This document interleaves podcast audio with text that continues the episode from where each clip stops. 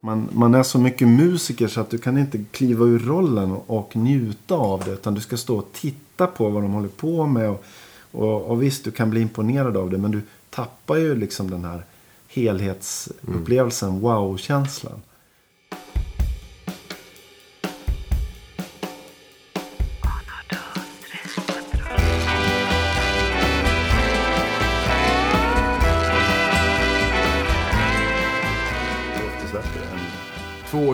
Två i månaden har det varit. I december släppte jag fyra. Mm. Det var lite mycket jobb. För det. Editeringen tar längre tid Ja, jag, det, det kan jag tänka. Du vet ju. Vi har mycket tid att gå igenom det här om det är något som...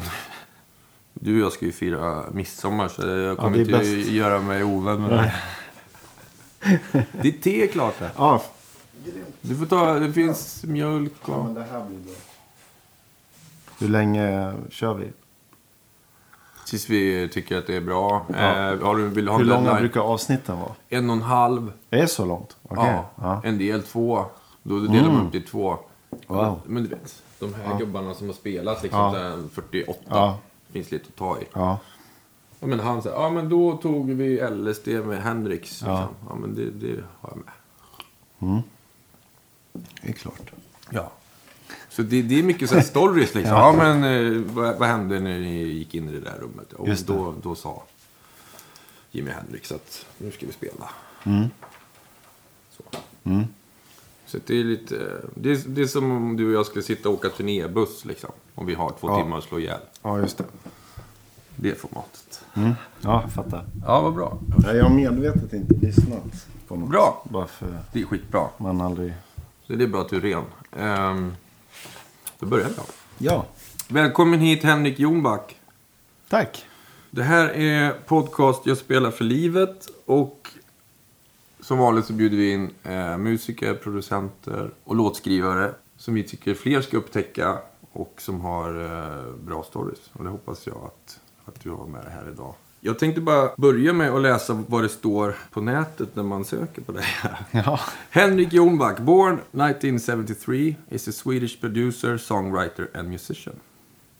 Writing credits includes Britney Spears, Madonna, Avicii, Galantis, Mike Snow, Keyless, Kylie Minogue, Miss Dynamite, Sugar Babes, Christina Milian, etc. etc. Och eh, sen står det också att du har varit med och skrivit Toxic med Britney Spears och jobbat mycket med Bloodshy och Avant. Och eh, nu är du currently signed to Rock Nation Publishing. Är det här uppdaterade? ja, den uppdateras. Eh, ja, precis. Det stämmer. Jag brukar börja med att ställa några snabbfrågor, så kommer vi in i det här och sen så rullar det på bara. Ja, låter jättebra. Kör. Namn, Henrik Jonback. Födelseplats. Falun i Dalarna. Fy fan vad härligt. Ja. Eh, vad skulle du säga är ditt yrke just nu? Eh, ja, musiker kan man väl säga. För det är det enda jag har gjort i hela mitt liv. I olika former då, så att säga. Och producera gör du? Ja. Skriver låtar. Ja. Vilket är ditt huvudinstrument? En gitarr. Spelar du fler instrument? Ja, i och med att jag gör mer eller mindre allting själv. Eh, så spelar jag ju ja, bas, ligger nära till hans. Men jag har fått lära mig keyboard också. Den hårda vägen. Så det är mest det jag spelar nu. Eh, men det, det är väl där det stannar kan jag säga. Programmerar du trummorna? Ja, Du ringer ingen trummis längre? Nej, ibland. Eh, ibland gör jag det. Men då är det mer eh, kanske för att efterlikna en loop. Eller man vill ha lite fills eller någonting. Mm. Eh, inte som ett beat. Men det finns redan bra. Ja, det gör det. Använder man Apple Loops då? Tar man så här? Ja, det 6, har- 8, Nej. funk? Nej. Nej, jag- inte, inte jag i alla fall. Det, det finns säkert många som har användning för det. Ja. Men vad använder man? Det så här, när jag pluggade produktion så var det Drum Kit from Hell var jävligt hett då. Ja, det finns massa, eh, alltså tusentals Ja. eh, ställen att hitta loopar på och så vidare. Mm. Och sen klipper man alltid upp dem, eller jag klipper alltid upp dem ändå. Mm. Så att de inte blir exakt. Aha. Så du sitter och fly, flyttar kaggeslag och... Ja, och distar dem och ha, ha mig. Ja, vad kul. Ja. Vilket eh, program ar- arbetar du i? Logic. Det är det enda jag kan. Jag, jag, jag blir dyslektisk när jag ser Pro Tools och de andra programmen. Jag, jag fattar ingenting. Det är så konstiga färger. ja, exakt. Jag, jag, jag har liksom kört det från början, även när det fanns till PC. Så Ja. jag, jag är så inkörd. Det går så fort för mig Mm. att jobba upp någonting där. Så. Bra. Då kanske jag kan lära mig något här idag. Ja, hoppas det. Eh, vad är ditt första musikminne? Det var faktiskt eh, när jag var tre år faktiskt redan. Jag har ju äldre syskon då, så min bror är 12 år äldre än mig. Så han, han spelade gitarr och hade band och lyssnade på eh, Zeppelin och Purple. Och, och, och då hade han en skiva med The Sweet hemma som, som jag satte på. Och den lyssnade jag på varje dag i ja, minst ett år har mamma sagt efteråt. Eh, det, jag kommer verkligen ihåg det. Jag satt på samma ställe med hörlurar och lyssnade igenom hela skivan. Vad var det Sweet, Sweet FA. Vilken var den första låten då? Ja, Set Me Free va. Så där, där formades liksom mitt intresse faktiskt tror jag. Mm. Redan där liksom. Vem ville du vara i Sweet då? Eller du tänkte inte så? Nej, så det, jag fattar ingenting. Nej. Det var bra. Det var bra. Det är bra. Mm. Vilken tur att du hade en brorsa med bra musiksmak då. Ja. Purple och Sweet. Mm. Det är en ganska bra början. Vad betyder musik för dig? Liksom i allmänt. Ja, men det är ju, det är ju allting i och med att det är det, är det jag har hängt upp mitt liv på Mm. och kring. Ehm, Så jag kan inte se att jag ska göra någonting annat i mitt liv än musik Fan vad bra. på ett eller annat sätt. Då. Men jag har ju lyckats hanka mig fram här. Mm. och det ska nog gå ett tag till. Ja. Nicke Ström eh, som var här tidigare. Han, han, han sa inte att han hade överlevt på musik. Mm. Ja, jag förstår vad han menar. Alltså det har Ja. varit makaroner i perioder. Men eh, ja. Det har det väl för alla. Ja. Men det är ju inte det som är grejen. Nej. Så att säga. I alla fall inte om man ska liksom göra det eh, hela livet. Då, då, är, det, då kan man inte vara liksom någon som vill tjäna snabba pengar. Utan det måste finnas en annan drivkraft bakom det. Ja. En passion liksom. Ja. Ja, det är bra att du sa det. Eh, vem eller vad, förutom Sweet-skivan, var det som fick dig att att liksom börja spela och sådär? Kiss. Kiss. Ja, och ehm, jag kommer ihåg min pappa, han spelade fiol. Ja, då tog jag upp hans fiol och tog brorsans plektrum och spelade gitarr på hans fiol när jag var liten. Och då, då förstod jag att, de, eller de förstod att vi kanske ska köpa en gitarr till Henrik. Ja. Så det fick jag när jag var 11. Eh, vilket var då eh, 84. Och då var det ju hårdrock liksom. Så det, det, det var Kiss och Yngve såklart. Ja. Så det är väl där liksom det tar vid. Lärde du dig själv eller gick du på någon? Ja, jag, jag lärde mig själv. Jag spelade i tio år själv. Sen gick jag ett år i USA på musikskola. Ehm, Mer för att liksom kanske förstå vad det var jag höll på med. Och sen eh, har jag inte gjort något mer sedan dess heller. Nej. Men vad var det för skola då? eh, MI. Jag gick på det i Mm. GIT som det heter. Mm. Hur eh, stod dig i, i konkurrensen där liksom? Ja men alltså jag kunde ju inte läsa noter och sånt. Nej. Utan det fick jag ju liksom lära mig där. Men jag menar alltså, spelmässigt var det väl ingen större skillnad. Jag har ju aldrig varit intresserad av, av jazz på det sättet som många var där. Och där hade jag, har jag ju inte en chans liksom. Så det var ju också kul liksom Ja. att få nosa på det. Men, men eh, det handlar ju inte om, om det. Det är ju ett uttryck liksom. Och det kan ju ingen... Eh, Det kan man inte plugga sig till. Det var skönt att inse det. Jag, jag gav mig aldrig in i det där liksom, tävlings som många såg där. Liksom, att man skulle bli bäst och man skulle... Spela snabbt. Ja, men lite så. Det hade jag redan gjort eh, i tonåren liksom, med Yngve.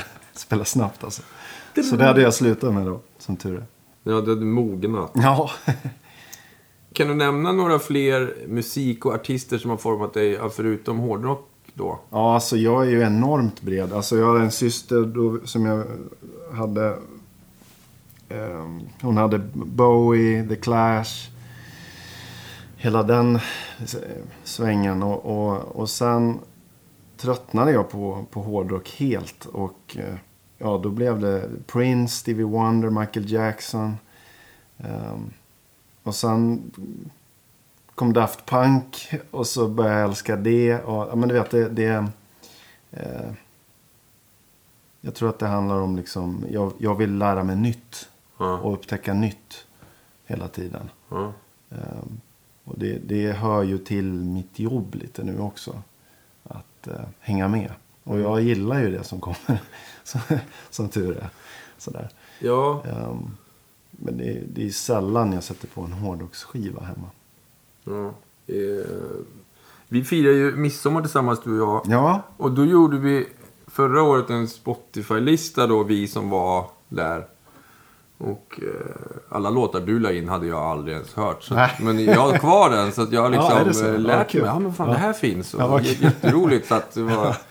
Medan jag och din fru vi la in samma gamla som vi alltid har lyssnat på. och, och så. Men, eh, så att, men du har koll, det har du faktiskt. För, eh, men jag måste fråga, vilken var den första skivan som du köpte för egna pengar? Ehm, ja du. Jo, jag tror det var ball, Balls to the wall med Accept. Jag köpte den för 40 spänn av en, av en kille på skolan. Ja. Den tyckte man ju var jättebra. Ja, det var den första låten jag lärde mig spela på gitarr. För det var precis då jag fick min gitarr. Hur går den då?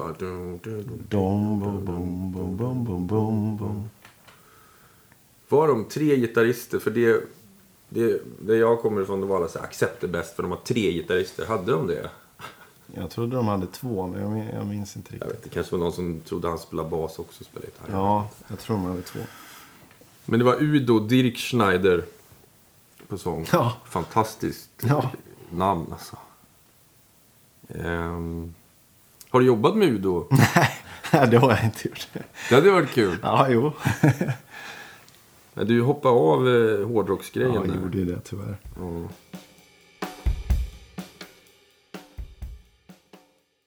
Jag tänkte om du skulle få nämna tre stycken utav eh, tre stycken kategorier som du eh, influeras av eller som du har lyssnat mycket på. Om vi tänker låtskriveri först då. Mm. Tre låtskrivare som du tycker så här, de kan jobbet liksom. Mm. Ja, alltså det första som, som jag måste säga är väl Lennon McCartney såklart. Ja. Och eh, Stevie Wonder. Ja. Och eh, ja, jag, jag måste säga eh, Prince faktiskt. Ja. Det, det, det, det finns ju hur många som helst såklart. Men det är de första tre som, Mm. som jag kommer på. Mm. Bra gjort. Eh, om vi tar producenter då, tre stycken. Oj, ja det är ju det är svårare. Ehm,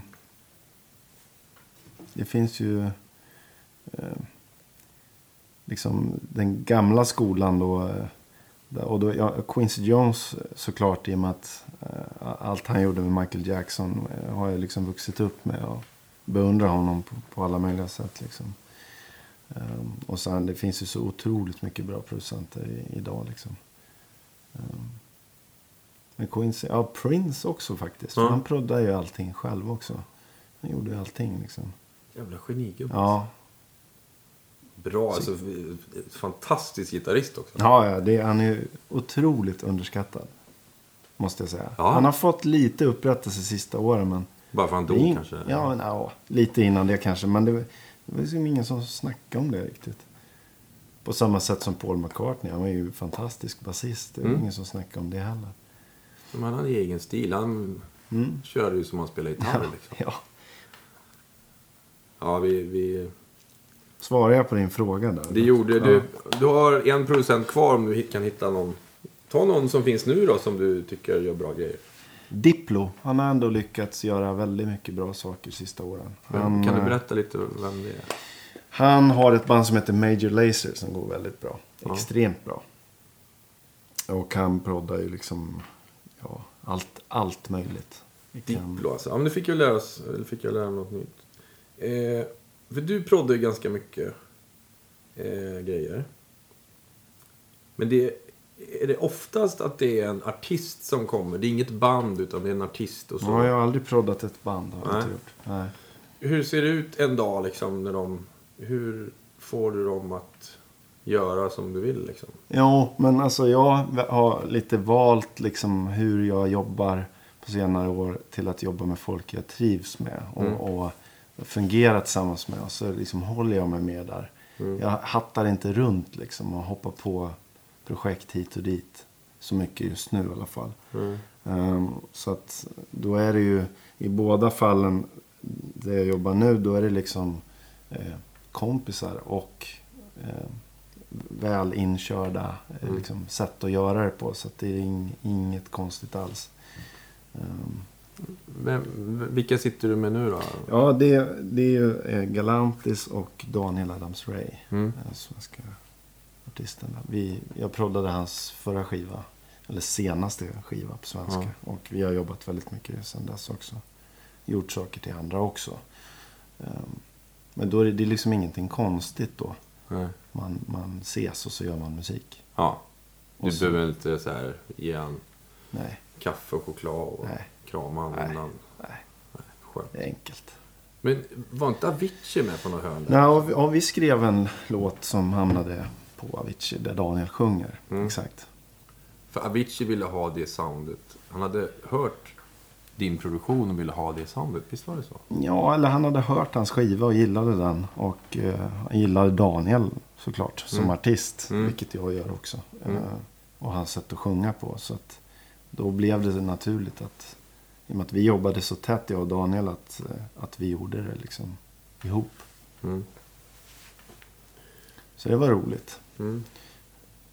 Men kan du inte berätta lite om när du började åka över till USA och jobba med alla de här jättestora namnen. Ja. Hur, hur liksom först, första, hur hamnade du? Ja, precis. Det är en bra fråga. Jag kom ju in... då, då jobbade eh, Christian Bloodshy Karlsson som producent ute på ett produktionsbolag som heter Merlin. Som Bagge var delägare i. Eh, Det här är 99 kom jag in där. Och då kom jag in som ja, musiker, alltså som gitarrist. Och började liksom mer och mer bli involverad i ackordstrukturer, melodier. Jag satt med hela tiden, lärde mig, såg och bara sög in allting. Um, som Christian gjorde. Och sen kom Pontus Wimberg, Avant, in. Och så blev det liksom ett team av de två. Som blev eh, ja, demonproducenter helt enkelt. Och jag var liksom med på ett hörn hela tiden. Mm. Och lärde mig hur det fungerar. Liksom. Hur, man, hur man tänker. Det är inte helt eh, lätt det där. Alltså, framförallt när man kommer som musiker. Det är så lätt att man snöar in på en detalj. Men det viktiga är att kunna zooma ut. Mm. Och se det som en helhet. Och så här, vad är viktigt Mm. eh, här? Och, och, och det har jag fått liksom programmera om mig själv. Um, men det var väldigt eh, kul resa som jag gjorde där. I början framförallt. Det var ju så spännande allting. Det var ju en barndomsdröm liksom. Att, att jobba i, i studio eh, på det sättet. Så att, jag menar, jag slängdes in redan från början där. Och så vi började liksom å- åka dit eh, i och med att deras karriär eh, gick så bra. Så det var- väl en... Från 2001, 2 någonting. Fram, ja, så 6-7 år där var väldigt intensivt. Ända fram till, till de startade sitt band Mike Snow. Så då, då liksom byttes fokus lite. Men det var, en, det var väldigt många resor där. Kan du berätta lite, för du... Du var ju med och skrev och spelade och, och producerade på, på Toxic med Britney Spears som var en gigant... Alltså det var den mest spelade låten det året va? Mm. Ja, jag producerade inte det, men jag var med och spelade och skrev. Mm. Exakt. Eh, Ja, ja, den gick ju otroligt bra. Vi gjorde ju jättemånga låtar till henne, Mm. bland annat. Då, men, ehm, ja, så då var vi ju över liksom, två, tre, fyra gånger per år till, till Los Angeles och New York och spelade, vi spelade in väldigt många låtar med henne. Mm. Det var jätteroligt. Hur många kommer med? Spelar man in så här 40 låtar så kommer två med på skivan? Liksom. Nej, ja, det kan ju bli så. Det beror på vilken konkurrens det är. Men du får ofta inte henne att spela in 40 låtar. Nej. Eller motsvarande stora artist. Utan man gör kanske så många låtar. Men så Mm. väljer eh, artist och skivbolag ut någon. Eller så gör man dem tillsammans med artisten. Vilket är vanligare idag. Men, Mm. men vi hade väl ganska hög eh, rate på liksom. Alltså man hör ju redan i ett tidigt stadium om det är värt att jobba vidare eller inte. Mm. Och är det inte tillräckligt bra så lägger man den åt sidan så går man vidare. Så jag menar, det kanske är liksom 10 000 små idéer till Mm. beats. Mm. Som blir 100 låtar. Och då kanske det är 10 som släpps. Och det är en halv som blir en hit. Ja. Alltså det är otroligt liksom mycket jobb för väldigt Ja. lite resultat om man säger så. ja. Kan se ut så. Men efter du hade gjort Toxic, Mm. då måste det ju varit... Börjar folk ringa då till, till er och bara... Men ja, gjorde de redan innan. Men det, det är klart att då, då blev det liksom ännu mer såklart. Jag vill ha en Toxic, jag vill ha en hit. Ja, så blir det ju. Ja. Och då... Madonna, var det efter eller före då? Det var efter. Ja. Det var flera år efteråt. Hur var hon att jobba med då? Ja, väldigt professionell Ja. eh, såklart. Det var ganska liksom... Eh, vi, vi var... Vi tre, jag, Christian och Pontus, var på semester i Thailand. Och, och var på en strand när hon ringde till Christian. Och, och bara, ja men jag vill jobba med er. Och skivan är klar. Så ni måste åka hem nu i så fall. Så gjorde vi det. Så vi avbröt semestern och åkte hem. Ni bokade ingen studio i, Bangkok? Och... Nej, utan vi åkte hem och gjorde. Så det gick ju väldigt fort. Det var ju klart på några veckor bara. Två låtar. Ja. Blev hon glad då? Ja, det blev hon nog. Jo, Det vet inte du. Nej, det vet inte jag. Nej. Men eh, det kan ju verkligen se liksom olika ut.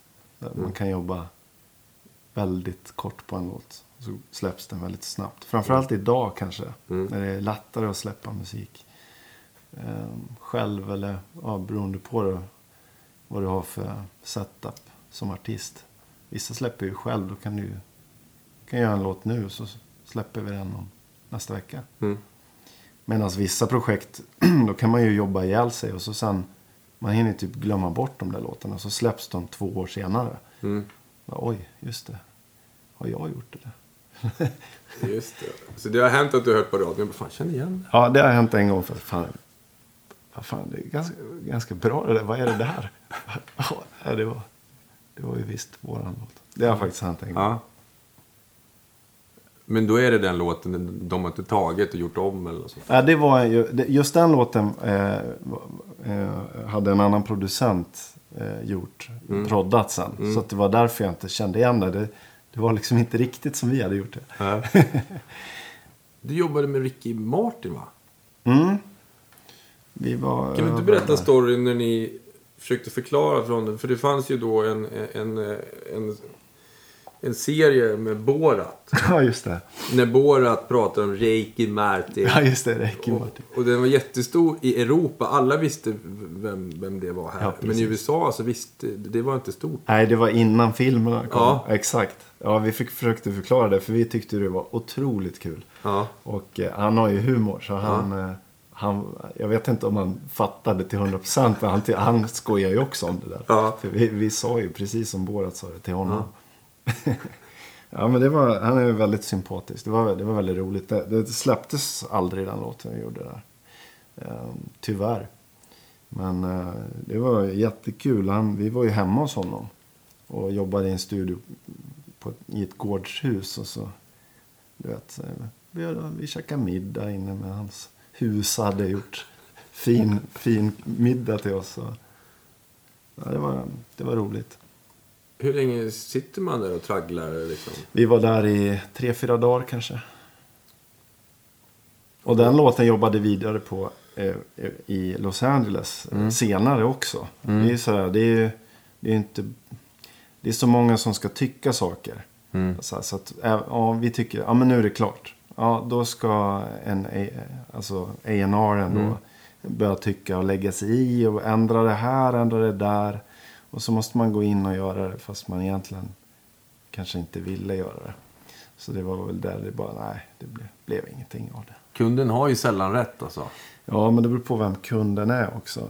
Det är ju det. det är kunden Ricky Martin? Är det skivbolaget? Är det en A&R? Är det en manager? Det är så många olika liksom, som ska läggas i ibland. Ja. Och, och det, det var det jag skulle komma till som jag jobbar nu. Med de här två projekten. Då jobbar jag med låtskrivare, med producent, med artist och som slash A&R också. Allt i ett liksom. Så att det finns ingen stopp. När vi säger ja men det är klart, då är det klart. Skönt. Väldigt skönt. Jag förstår det. Ja, så många gånger som man har lämnat ifrån sig. Det behöver inte vara en låt, men det kan vara något kreativt man har gjort. Och bara, fy fan, det här är perfekt. Så kommer det någon och bara, ja men det var någon vd eller någon marknadschef tyckte det här.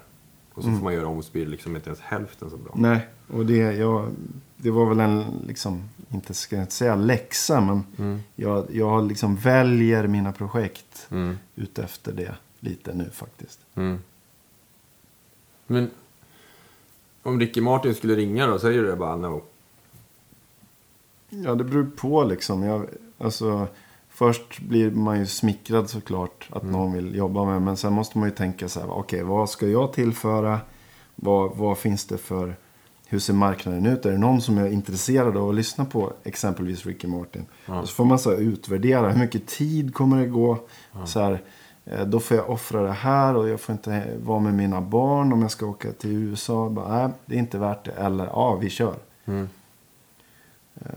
man, på det sättet har väl jag blivit kräsnare. Liksom. Men är alla projekt på späck? Att, att man då liksom... Nej, men det är ju det jag menar. Som jag jobbar idag så är det ju inte på späck. Nej. Då jobbar jag ju direkt med källan. Ja. Skönt. Ja, det tycker jag är viktigt för mig. Ja. För att jag har barn och jag har ingen lust att... Spendera ett halvår i Nej, Angeles och för- bara, sorry. Ja, det kan ju mycket väl hända. Ja. Så kan det verkligen bli. Och i den här branschen som jag är i, då tjänar du ju bara pengar när det spelas på radio eller, eller säljs eller laddas ner, streamas. Och, och släpps det inte, då tjänar du ju noll. Mm. Så är det ju bara. Så du kan ju, om du, om du spelar dina kort fel, då kan du jobba i två år på ett projekt som inte händer alls. Mm. Och eh, nej, jag, jag, då håller jag det hellre liksom lite mindre skala men närmre mig. Mm. Så du behöver inte åka till Los Angeles varannan vecka nu? Nej, men eh, ja, några gånger per år blir det väl kanske. Men... Vad gör ni då? Åker ni över och går på minglar runt? Nej, eller absolut inte. Nej. Jag sitter i studion dygnet runt. Ja. Bara. Så det är inte så här hänga på Venice Beach? Eller? Absolut inte. Fan vad tråkigt. Men jag har bott där du vet ett år. Så jag Ja, ja, jag du- vet hur det ser ut. Du har nere. varit på stranden. Bara, jag sitter med mitt Logic och filar lite. Ja. Ja. Eh, Men jag har för mig att några gånger har du tagit med dig familjen. Nej, inte till USA. Men på låtskrivar, du var i Thailand och gjorde någonting. Nej, jag har Nej. åkt själv. Ja, det är svårt i och för sig om man har Ja, det är svårt. Det, det, Nu ska Det- pappa skriva den här låten, kan ni vara tysta? ja, det funkar ju väldigt dåligt tyvärr. Ehm, så. Ja. Fokus, viktigt. Fokus, ja. Det är mycket pop och elektronika nu du håller på med. Ja, men nu är ju musikscenen så. Ja. Alltså, där, i, i, i liksom, om du tittar i den Mm. sidan av branschen jag är, där det är liksom lite så här Spotify topp 50. Du Ja. vet. ja. Då är det väldigt mycket elektronisk musik idag. Mm. Vilket jag tycker är jättekul. Mm. För jag är, jag är ju gammal hårdrockare. Så att för mig har det blivit att jag känner att det nästan aldrig varit så roligt att göra musik som nu. För att Okej. jag jobbar med yngre människor eller människor som, som lär mig saker. Och jag lär dem saker. Och så tillsammans gör vi någonting unikt liksom. Där man kan blanda mitt tänk som musiker med liksom en programmerares tänk.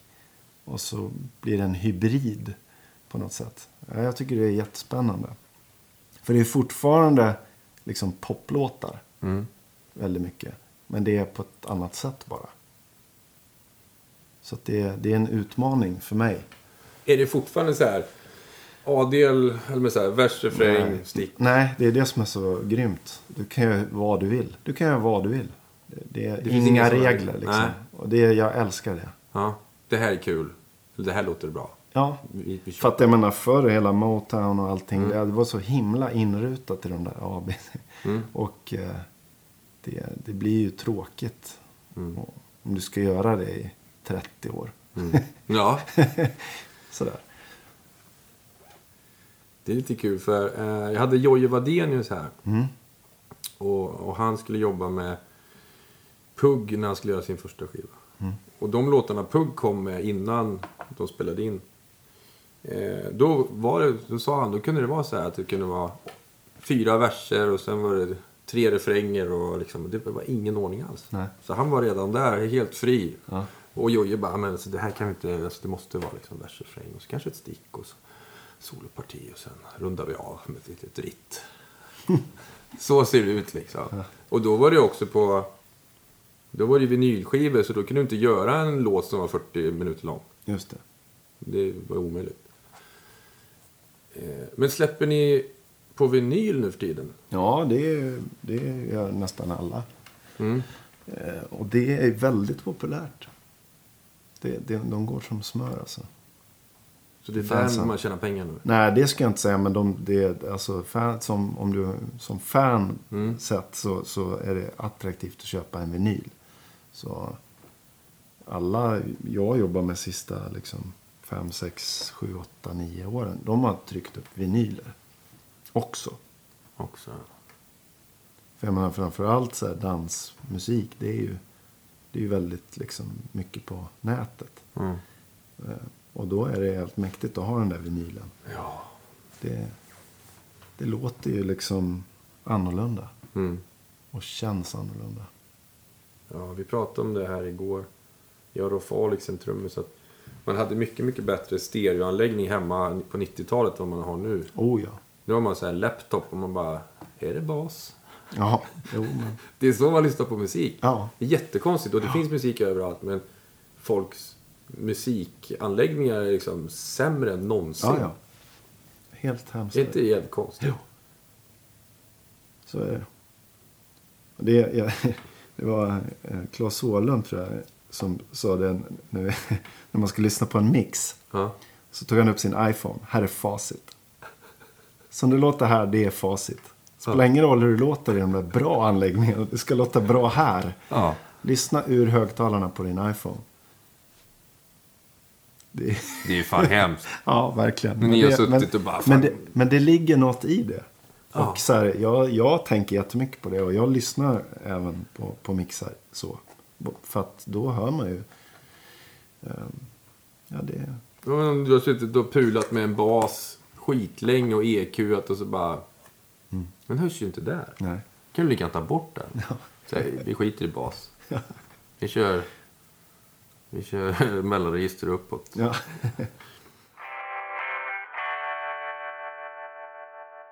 Vad inspirerar dig förutom och, och, och de du jobbar med? Liksom, reser du och, eller går du på konserter? Eller vad, vad, vad gör du? Ja, resa är ju... Jag är ju, älskar ju att resa. Men jag skulle inte säga att jag reser för att hitta inspiration. Nej. Ehm, det skulle jag inte säga faktiskt. Jag går inte på konserter. Väldigt sällan. Väldigt, väldigt sällan. Jag blir ofta besviken. Jag vet inte vad det är.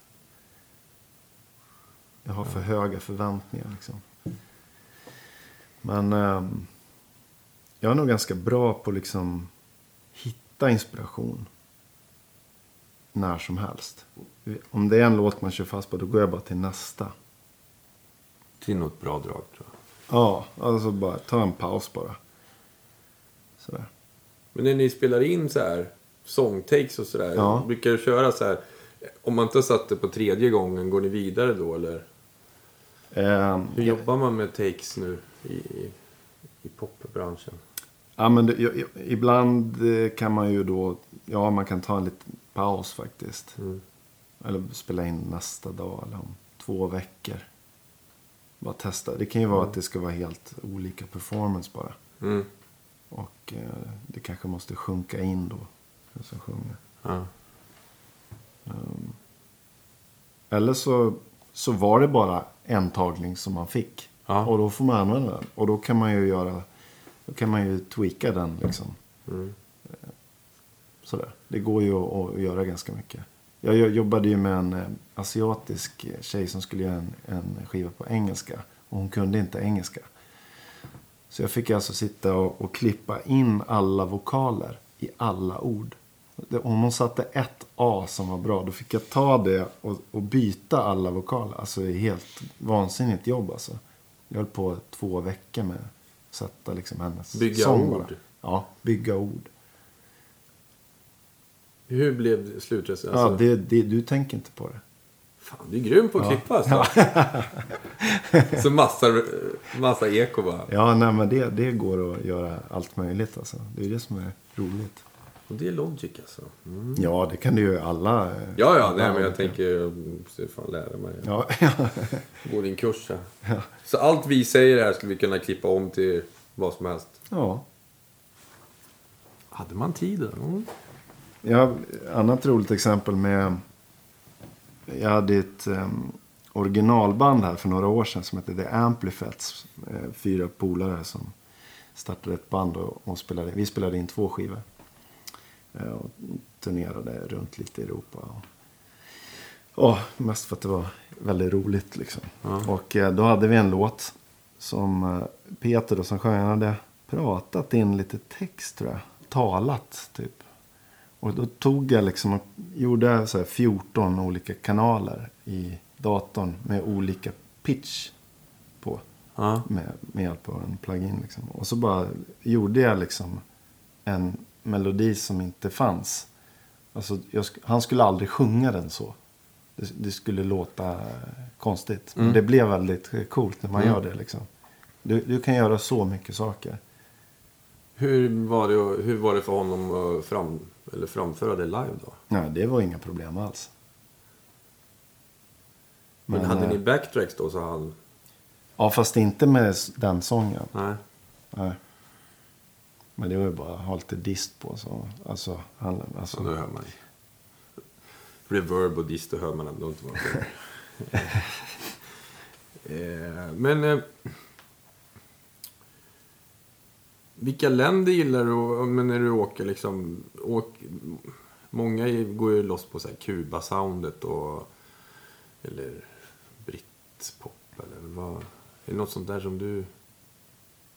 Du, du har inte snöat in på så indisk musik och har in med Nej. det? Nej. nej, det har jag inte gjort. Ehm, nej, inget speciellt liksom. Sådär. Så det är elektronika popsoundet som är nu. Vem är det som liksom sätter alla, inte regler, men vem- Ja, men alla regler ändras ju. ja. Det tar ju bara några månader så är det ett nytt sound inom det. Och då gör alla, försöker folk Ja. göra samma då? Det är det. Och jag vet inte, någonstans har jag väl ändå i he, hela min resa försökt att ligga ett steg före hela tiden. Så man inte blir den som bara gör som alla andra gör hela tiden. Sen om det lyckas eller inte, det spelar ingen roll. Utan det är en känsla, en stolthet Mm. i, i musikskapandet. Liksom.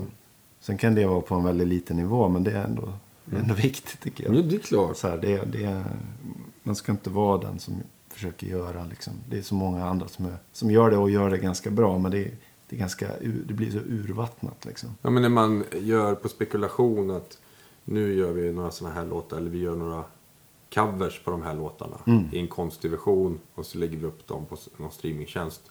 Och så när folk söker på den här hitten, då kommer de upp där. Då får de streams liksom. Men det har du inte börjat med. Nej, Nej. jag håller mig undan. Ja, det är bra. Musikaliska möten då? Du har ju träffat så många. Liksom, Kan du nämna några som du tyckte var så här, wow, det var coolt? Eller Det var jäkligt kul att jobba med Wyclef Jean Ja. i förra sommaren. Jag och Daniel eh, och, och Petter Tarland, professor P. Vi hade en session med Wyclef. Och det var mäktigt. Det är min, eh, min eh, tjejs stora idol också. Så Ja. hon, hon tyckte det var lika mäktigt som jag. Ja. Uh, ja, men han är, har ju sån eh, musikalisk integritet och pondus.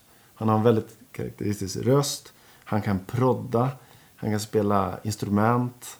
eh, och han rappar grymt. Det svänger liksom helt fantastiskt. Och, och sjunger bra, som sagt. Eh, det, det var väldigt kul. Men sen var det ju liksom i början av min karriär som låtskrivare var det ju var det ju alltid sån känsla på alla sessioner man hade med stora artister. Mm. Det var ju så här otroligt eh, spännande och kul. Ja. Så ehm, Men hur, hur Vi- såg det ut när ni kom in där till Whitecap? Ni bara, okej, ja, han kom till Stockholm. ah, okej. Ja, så... eh, Nej men vi hade förberett lite beats och, och så vidare och vi började skriva och sådär. Men så bara, ja men vi borde ha ett gitarrsolo och så... Eh, så satt han och jag liksom med varsin gitarr och, jammade fram ett gitarrsolo som han skulle spela. Det var skitkul liksom. Ja. Jätteroligt. Och det blev en låt av det? Eller Ja, det- det, får vi, ja den, är, den är, blev jättebra. Men Mm. den är ju inte släppt och jag vet inte om den kommer bli släppt heller. Men det spelar ingen roll. Det, det var väldigt roligt. Och du kan inte släppa den med en annan sångare? Liksom. Det kan man göra Ja. sådär kanske. Det är mycket politik eh, och så vidare. Men ofta liksom... Och den utvecklingen gillar jag. När du jobbar direkt med en artist. Alltså Mm. artisten är med och formar. Och, och även om artisten inte skriver 100% av texten. Så är den ändå så involverad att det blir så personligt. Att det blir svårt för en annan artist att sjunga den texten. Mm. Men det gör det ändå liksom unikt. Eh, Så i den meningen kan det kanske vara svårt. I alla fall i den låten är det väldigt svårt. För det är typ baserat på hans liv. Han börjar berätta en massa saker när vi träffades i början. Och, och vi bara sög in allt han sa. så att när vi började skriva texten så, så tyckte han det var... Men, så här, blev nästan lite läskigt. Tyckte han. Ja, så. det var nära. Ja, vi är väldigt nära. För han har ju varit med om ganska mycket liksom. Han har varit med om mycket saker. Han har levt ett långt liv liksom. Ja. Det var ganska rough för dem innan det breakade för dem. Ja, jo, och liksom hela...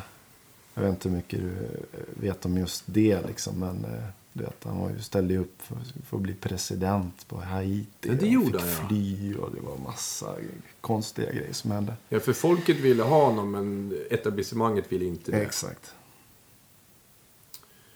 Det var ju synd, han hade blivit en bra president tror jag. Det tror jag också. Bättre än många andra. Det tror jag verkligen. Väldigt sant. Hur funkar det när man har... Ni har suttit och haft en session, ni har gjort en låt. Och så ska ni dela upp credits. Vem ska få vad? Hur, hur ser den så ja, men jag kom ju på Dela upp refrängen. verket. Ja, Ja. det där är ju, det är ju väldigt svårt och väldigt känsligt. Och väldigt olika i Ja. alla situationer. Ehm, Det finns ju inga regler. Det är ju egentligen, ja, man kan säga, det är fri fördelning idag. Ehm, Förr var det ju mer liksom text och musik Ja. kanske. Eller, ehm, och det kan ju bli ganska feelingdödande att prata om det innan också. Och det kan bli väldigt konstigt att gå in och säga ja, men jag kom ju på det där ackordet.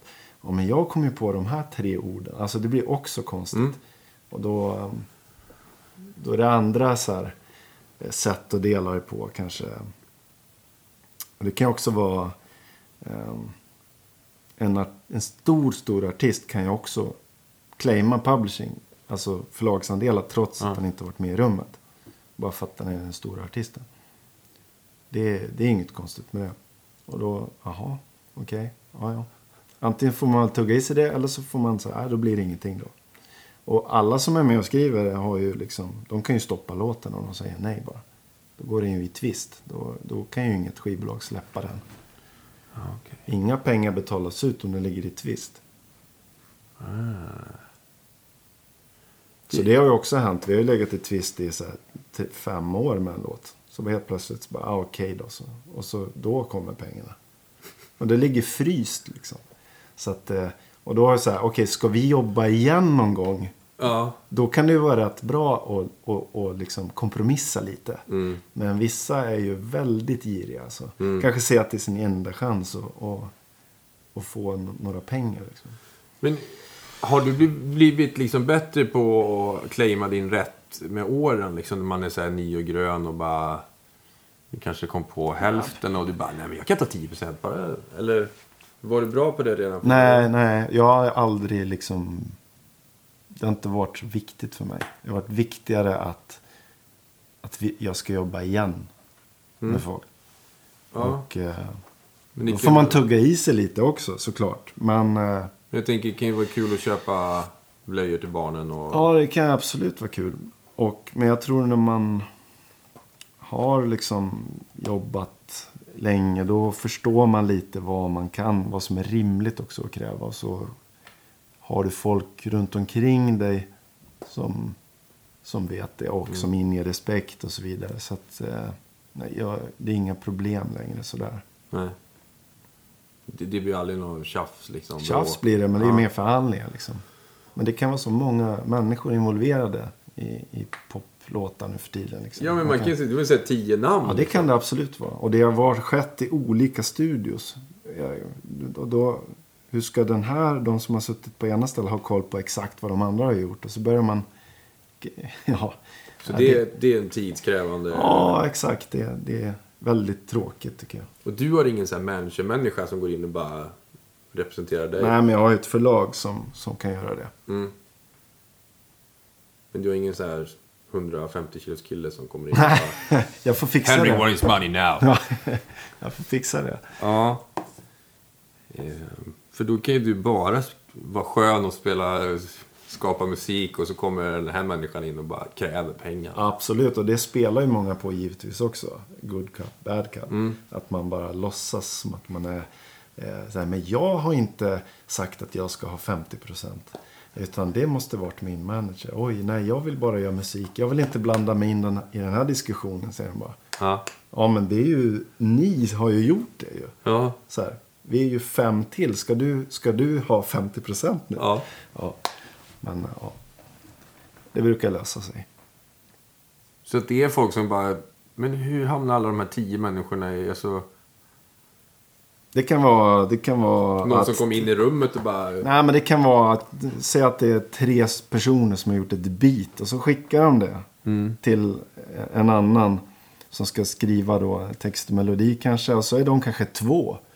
Och så kanske artisten ska vara med också. Alltså då är det ju genast liksom... eh, Sju pers. Ja men det, det är inget konstigt så. Det är så det ser ut. Ja, väldigt vanligt faktiskt. Men är det... Det är ingen som sitter och skriver själv som liksom Steve Wonder så här, här är låten, nu kör vi. Jo, det är det ju också. Det kan det absolut vara. Gillar du att skriva själv eller gillar du att Ja, men jag skriver inte text. Nej, okej. Eh, Så att jag jobbar alltid ihop med, med andra. Jag kommer med från, som musiker liksom. Ja. Jag har ju skrivit när man är två. Ja. Då, ja, ja, ja, då är det 50. ja, men. Så. Eh, för förr var det att... Jag kommer inte ihåg om det var musik eller text som var värt lite mer i ett eh, verk. Är det så? Nej, jag, jag kommer inte, nej, nej, men som sagt, det är fri fördelning. Ja, det är Så bara att att- köra. Ja, men man får göra som man vill. Ja.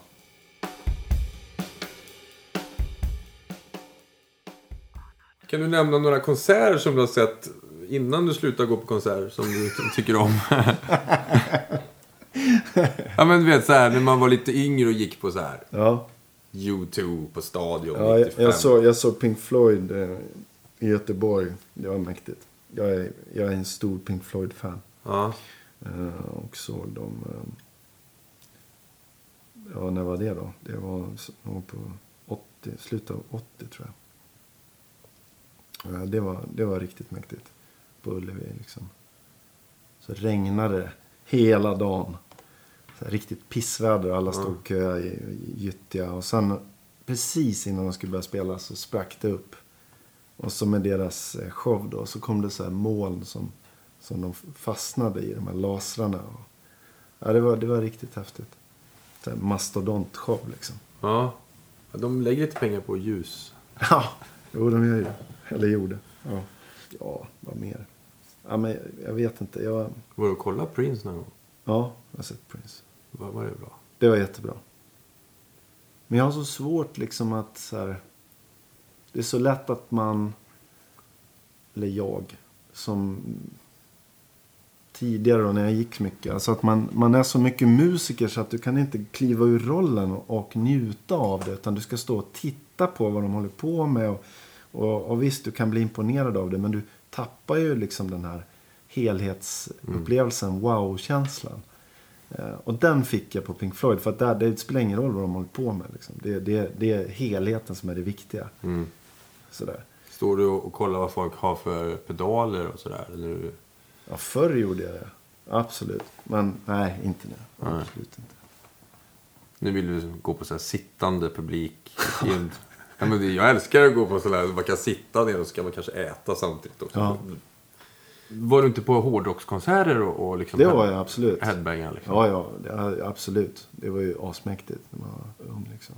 Priest och Yngve. Och, ja, det har jag sett. En hel del hårdrockskonserter. sådär. Kom de upp till Dalarna eller åkte man till Då Stockholm? åkte man till Stockholm. Ja. Ja.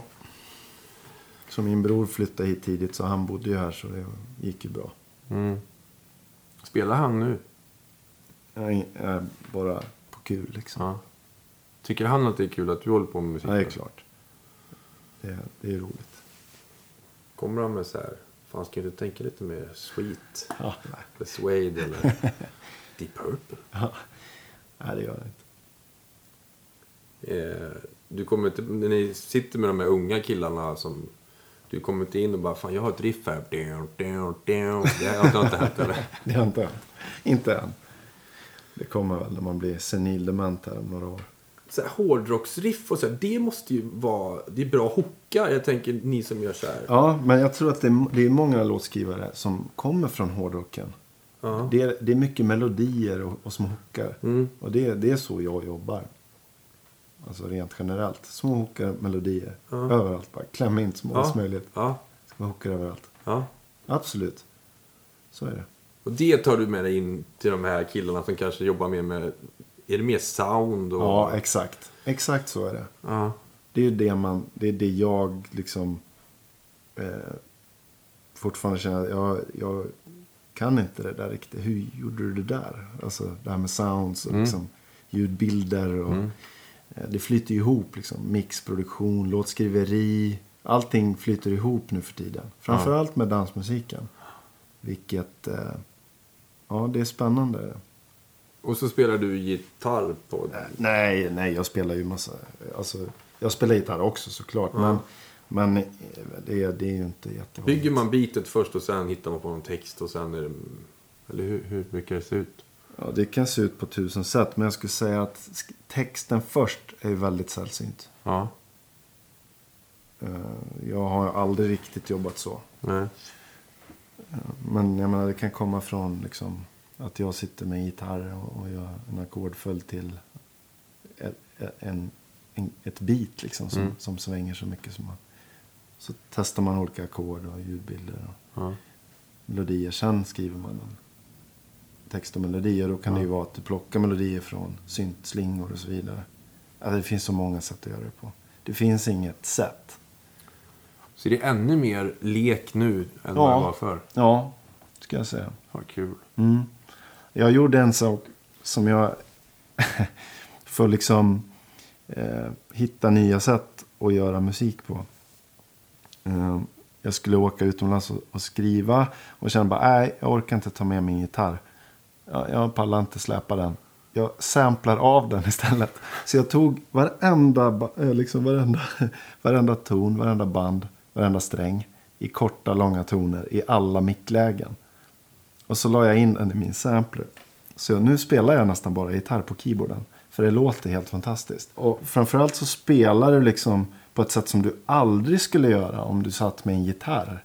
Det blir väldigt intressanta liksom, sätt att göra gitarrgrejer på. Framförallt i, ny, i den här musiken som, som är idag. Liksom, att du kan få in den känslan men ändå hålla i samma värld. Liksom.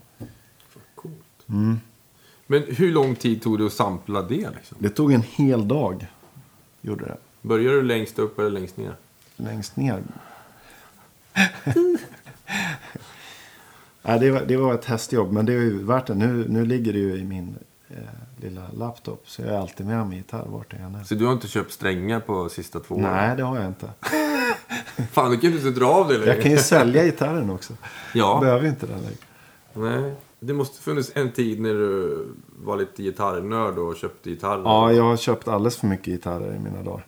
Har du sålt av det nu? Nej, jag har, inte, jag har sålt av en. Så jag har liksom... Det gjorde ont Jag va? bor i en alldeles för liten lägenhet för att ha så många gitarrer som jag har. Men de ligger i förrådet. Jag har väldigt många alltså.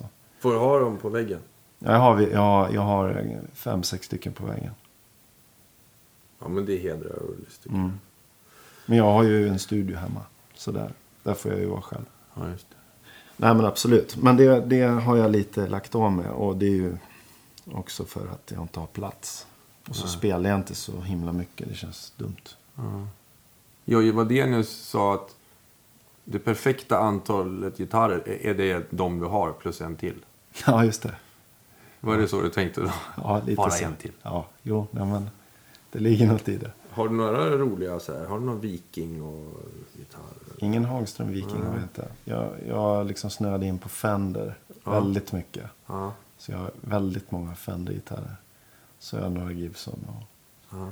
en Höfner klubbas som jag spelar jätte, jättemycket på. Alltså nä, nästan hela tiden på alla låtar. Aha.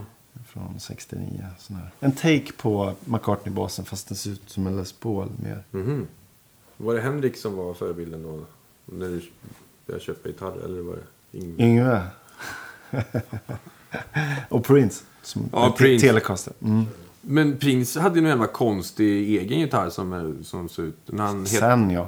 ja. Design som Ja, såg för jävlig ut. Ja, den såg för jävligt ut. Men Ja, han var ju Prince, så han bara... Fuck you, I'm Prince. Jag Ja, med ja, den men, ja. blåa gitarr. Det hedrar honom. Ja. Nej, men det här är ju hans tidiga, då, tidiga Mm. liksom, karriär. Då körde han ju alltid en Telecaster. Ja. Ja, de är ju fina spel. Ja, den låter väldigt bra. Så nu turnerar du inte som musiker längre, för det här, eh, ditt band, det finns inte längre. Nej, eller, nej, eller vi, har, vi har lagt det på is kan man säga. Mm. Ehm, det tog lite för mycket tid, om man Mm. säger så. Vi gjorde ju allting själva. Alltså. Så att det, det är enormt mycket jobb. Det, det, det liksom bara göra en skiva är en sak. Men sen är det allt runt omkring. Liksom, när man också ska vara skivbolag och förlag. Och se till att det blir videor och ta pressbilder. Och, ja, men det blev lite för mycket bara. Men det Men var var väldigt... väldigt kreativa. Ja, ja men tack. Ja, det men var något spel, man, om man klarade banan då fick man höra låten eller något sånt där. Ja, vi, hade, vi gjorde en app, ja, ja precis. Eh, nej, men man, det var någon som vann något. Ja, jag kommer inte ihåg riktigt. Men ja, vi höll på med mycket sånt där, ja. Och så när man åkte tunnelbana så var det bara... I den nya skiva, det var liksom överallt. Ja, den var tapetserad. Ja, man bara, åh, nu har Henke släppt en skiva ja, här. ja. Det är ju, men det förstår jag, det tar ju otroligt mycket kraft att liksom Ja, göra alla de här rollerna. ja. Så att då, under den perioden så hade inte jag tid eller energi att göra liksom det jag gör nu och det jag gjorde innan. Det vill säga att skriva och producera åt andra artister. Utan då var det bara det. Så fick jag barn och det passade ganska bra. Liksom. Sådär. Ehm, eh, vi kände väl alla att det, liksom, det blev lite för mycket helt enkelt. Sen måste du liksom upp på en sån nivå där det motiveras då. Ja. Där det, ja men det är jobbigt men vi tjänar ju sjukt mycket pengar på det. Jag behöver, vi behöver inte göra någonting annat och sådär. Och så, då, då är det klart man ja. Det så här Håkan Hellström-gager. Och... ja men då kan du ju omvärdera situationen såklart. Eh, Det är klart det är så. Så ni kör dubbelspelning på Ullevi i sommar. Ja men vi kör det då. Så ni kan åka till Thailand till jul. Du spelade i band innan du blev alltså, flyttad till Stockholm och var musiker och sådär. Ja, jo det gjorde jag ju. Alltså det ända sedan jag var 11 då. Hela tiden egentligen. Men det var ju liksom små egna band och så covers. Du vet, coverband. Mm. Ehm, så det har jag gjort. Jag har ju spelat väldigt mycket. Men inte längre. Nej. Och med Amplifet spelade jag ju inte gitarr ens. Jag spelade bas och keyboard. Bara för att jag tyckte det var roligt också. Och inte spela gitarr. Så du var både Bill Wyman och John Lord i samma Ja, person? exakt. ja, hårt. Ja, men För du, du är jävligt duktig på att hitta toner. Du och jag, återigen, vi eh, midsommar och då hade vi den här playlisten och skulle vi spela till varsin gitarr. Ja. Och du hittade liksom vart det var med en gång. Liksom. Ja, det är det här. Mm. Det måste ju varit en produkt av att du har spelat mycket. Liksom. Ja, och suttit mycket. Ja. Och även nästan att jag är självlärd tror jag. Mm. Att så här, jag fick bara lita på mina öron. Ja. För jag hade ingen aning om vad jag höll på med. Ehm, och det, det är jag jätteglad för faktiskt. Ja, Men det var otroligt snabbt. Du bara, ah, det är här. Så sätt kapot där, så nu kör vi. Mm. Det är imponerande. Mm. Tack. Och vi var inte helt nyktra. Vad gjorde du med Kylie Minogue då? Vi gjorde en låt med henne. Hur såg det ut? Speakphone. Hon kom till Stockholm. Spelade in den. De kommer hit nu alltså. Ni bara, vi orkar inte åka. Det var, ja men det var det här då. Det här var kanske 2007. Kan det vara det? Var det då hon hade den här jättehitten? La, la. Nej, det var innan. Det här var skivan som hette X. Ehm, då kom hon hit, ja. Så åkte vi och käkade kebab, höll jag på att säga, i Frösundavik. Väldigt gullig, Ja. faktiskt. Väldigt sympatisk. De flesta är ju det. Det är det som är så roligt. Ja. De allra största artisterna är alltid jätteödmjuka och jättetrevliga mot oss. Ja. Alltså otroligt. Det, det finns liksom eh, en ömsesidig respekt där. De vet att de behöver sådana som oss Mm. för att ha en karriär. Liksom. Men de behöver inte bevisa något för er heller. Nej. Och, och vice versa. Så att det blir Ja. liksom, det blir väldigt bra. Ja. Hur gick det då? Fick ni ihop något med henne? Ja, vi gjorde en låt. Den är jättebra. Ja. Speakphone. Speakerphone. Mm. Med, Vi ska göra en liten lista sen på Spotify med låtar, om du kan hjälpa mig. Mm. Som du spelar på varit med och proddat och skrivit. Och så. ja, så alla kan lyssna på musiken som du har varit inblandad i. absolut. Eh, Någon slags Fixar vi. Hall of Fame. Ja, Eh, kul. är det någonting som, du, som jag har glömt tycker du som, som vi, vi, vi inte har pratat om? Eh, ja, skulle det kunna vara. Jag hade liksom, jag hade skrivit eh, några stödpunkter bara. Men det är det här liksom som vi pratade om förut med. Lite, det hör lite ihop med det när man, när man går på konsert. Liksom, när man snöar in på för mycket på en grej och inte ser helheten. På samma sätt så har jag liksom fått jobba jättemycket på det i studion. Med, när jag kommer in som sessionmusiker från början, som gitarrist spelar. Eh, att det var så viktigt att gitarren var stämd. Att det skulle vara så här professionellt på alla sätt. Så att det blev helt plötsligt jättetråkigt. Och att jag så här har fått programmera om mig liksom. Alltså att eh, jag fick lära mig att det liksom första tagningen är ofta bäst. Och det gör inget om gitarren är ostämd. Det är nästan bara bra. Och framförallt kanske i min musik, i pop, där det blir så himla slipat hela tiden. Och alla, man sitter i studion, du kan göra om allt 10 000 gånger om du vill. Medan det var den där första tagningen som, som var grejen. Och det, det har jag varit med om så många gånger. Så jag tänker, äh, men jag gör om det där sen. Jag spelar in någonting nu bara. Eller vi gör någonting nu bara så länge. Det går inte att byta ut. Det är omöjligt. Det blir alltid sämre. Nästan oavsett vad det är faktiskt. Vad kul. För att det, det, det gav karaktären. Det var kärnan i känslan. Och det, det, eh, det är ganska skönt att, att, att komma till den slutsatsen. Och bara stänga ner hjärnan när, när, den- när den tycker... Du vet när det gör ont i ryggraden av den där ostämda. Och den där tonen. Och, Ja. Jag hade så mycket nojor. Och... Eh, Men det är ju musiker. Jag har jobbat Ja, det är med ganska musiker, exakt. Många där Exakt. de kommer in, man har spelat in låten och så mixen. Så går de in och lyssnar. Hur låter jag?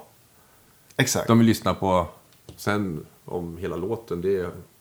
ja, men exakt. De går in direkt och bara. Låter jag bra? Är mitt solo bra? Eh, är jag ostämd? Hörs jag? Exakt så. Ja. Ja men så det, det är du har ju helt rätt. Det är Ja. det, jag, min roll är ju alla roller. Mm. Och då är det kanske viktigare att bli mer producent. Det är väl Mm. det man blir då. Med, med erfarenhet och, Mm. och åren så att säga. Ja, men som du sa i, i början, det är ju projektet, låten. Hur är det nu? Det är inte så här, hur bra är gitarrsolot? Det är sällan liksom, det är avgörande. Nej, det, det, det aldrig. Nej, precis. Om du inte jobbar med Yngve, men Nej, precis. tänk att vara sångare i Yngves band. Då är det bara en så här mellanakt till nästa solo. Ja, så är det ju.